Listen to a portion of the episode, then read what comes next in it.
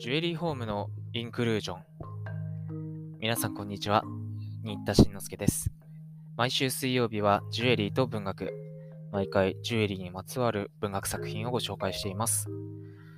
今日取り組むのは、宮沢賢治、会の日、その第2回目です。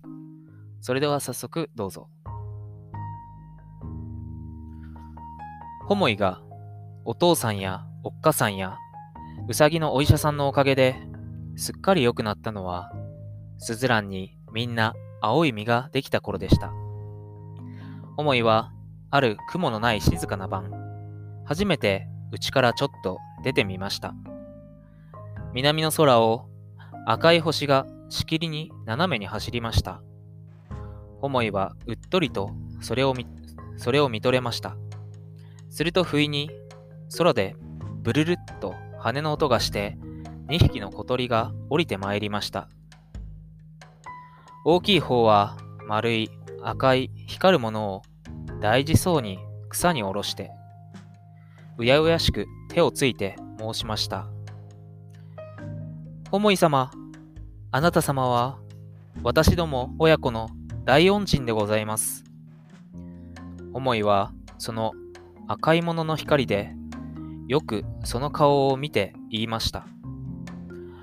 あなたは先頃のひばりさんですか？母親のひばりは、さようでございます。先日はまと誠にありがとうございました。せがれの命をお助けくださいまして、誠にありがとう存じます。あなた様はそのために、ご病気にさえおなりになったとのことでございましたが、もうおよろしゅうございますか？親子のひばりは、たくさんお辞儀をして、また申しました。私どもは毎日この辺を飛び巡りまして、あなた様の外へお出にお出なさいますのをお待ちいたしておりました。これは私どもの王からの贈り物でございます。と言いながら、ひばりはさっきの赤い光るものをホモイの前に出して、薄い、薄い煙のようなハンケチを解きました。それは土地の実ぐらいあるまん丸の玉で、中では赤い火がちらちら燃えているのです。ひばりの母親がまた申しました。これは貝の火という宝珠でございます。王様のおことづけでは、あなた様のお手入れ次第で、この玉はどんなにでも立派になると申します。どうかお納めを願います。思いは笑って言いました。ひばりさん、僕はこんなものをいりませんよ。持って行ってください。大変綺麗なもんですから、見るだけでたくさんです。見たくなったら、またあなたのところへ行きましょう。ひばりが申しました。いいえ、それはどうか、お納めを願います。私どもの王からの贈り物でございますから。お納めくださらないと、また私はせがれと二人で切腹をしないとなりません。さあ、せがれ、おいとまをして、さ、おじぎ、ごめんくださいませ。そしてひばりの親子は二三遍お辞儀をして、慌てて飛んで行ってしまいました。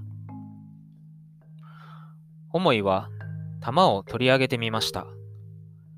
玉は赤や木の炎を上げて、せわしくせわしく燃えているように見えますが、実はやはり冷たく美しく澄んでいるのです。目に当てて空に透かしてみると、もう炎はなく、天の川がきれいに透き通っています。目から離すと、また、ちらりちらり美しい火が燃え出します。思いはそっと玉を捧げて、お家へ入りました。そしてすぐお父さんに見せました。すると、うさぎのお父さんが玉を手に取って、メガネを外してよく調べてから申しました。これは有名な貝の火という宝物だ。これは大変な玉だぞ。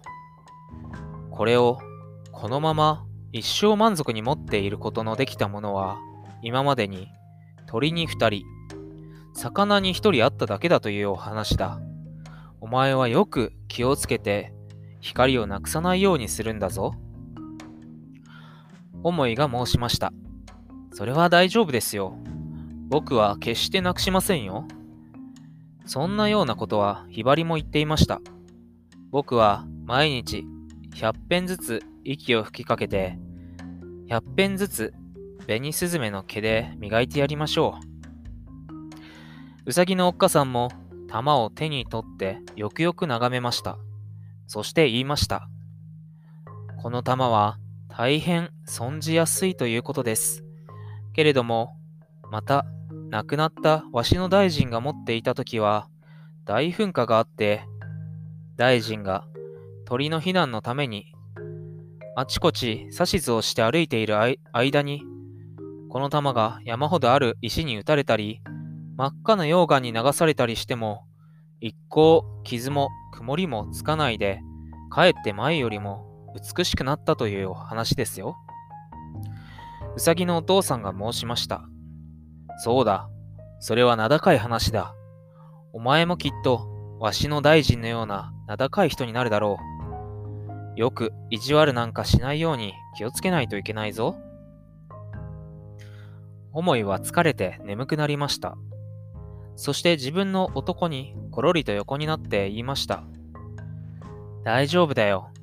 僕なんかきっと立派になる、やるよ。玉は僕持って寝るんだからください。うさぎのおっかさんは玉を渡しました。思いはそれを胸に当ててすぐ眠ってしまいました。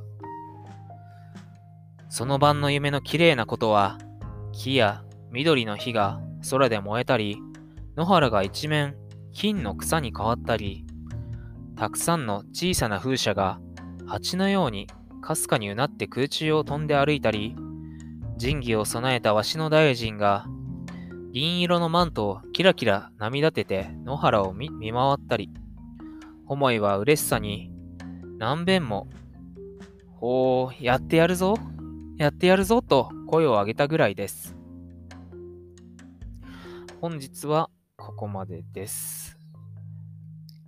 よければ皆さんもお手持ちのウォーターオパールなど眺めながら楽しんでみてください。それではまた次回お耳にかかります。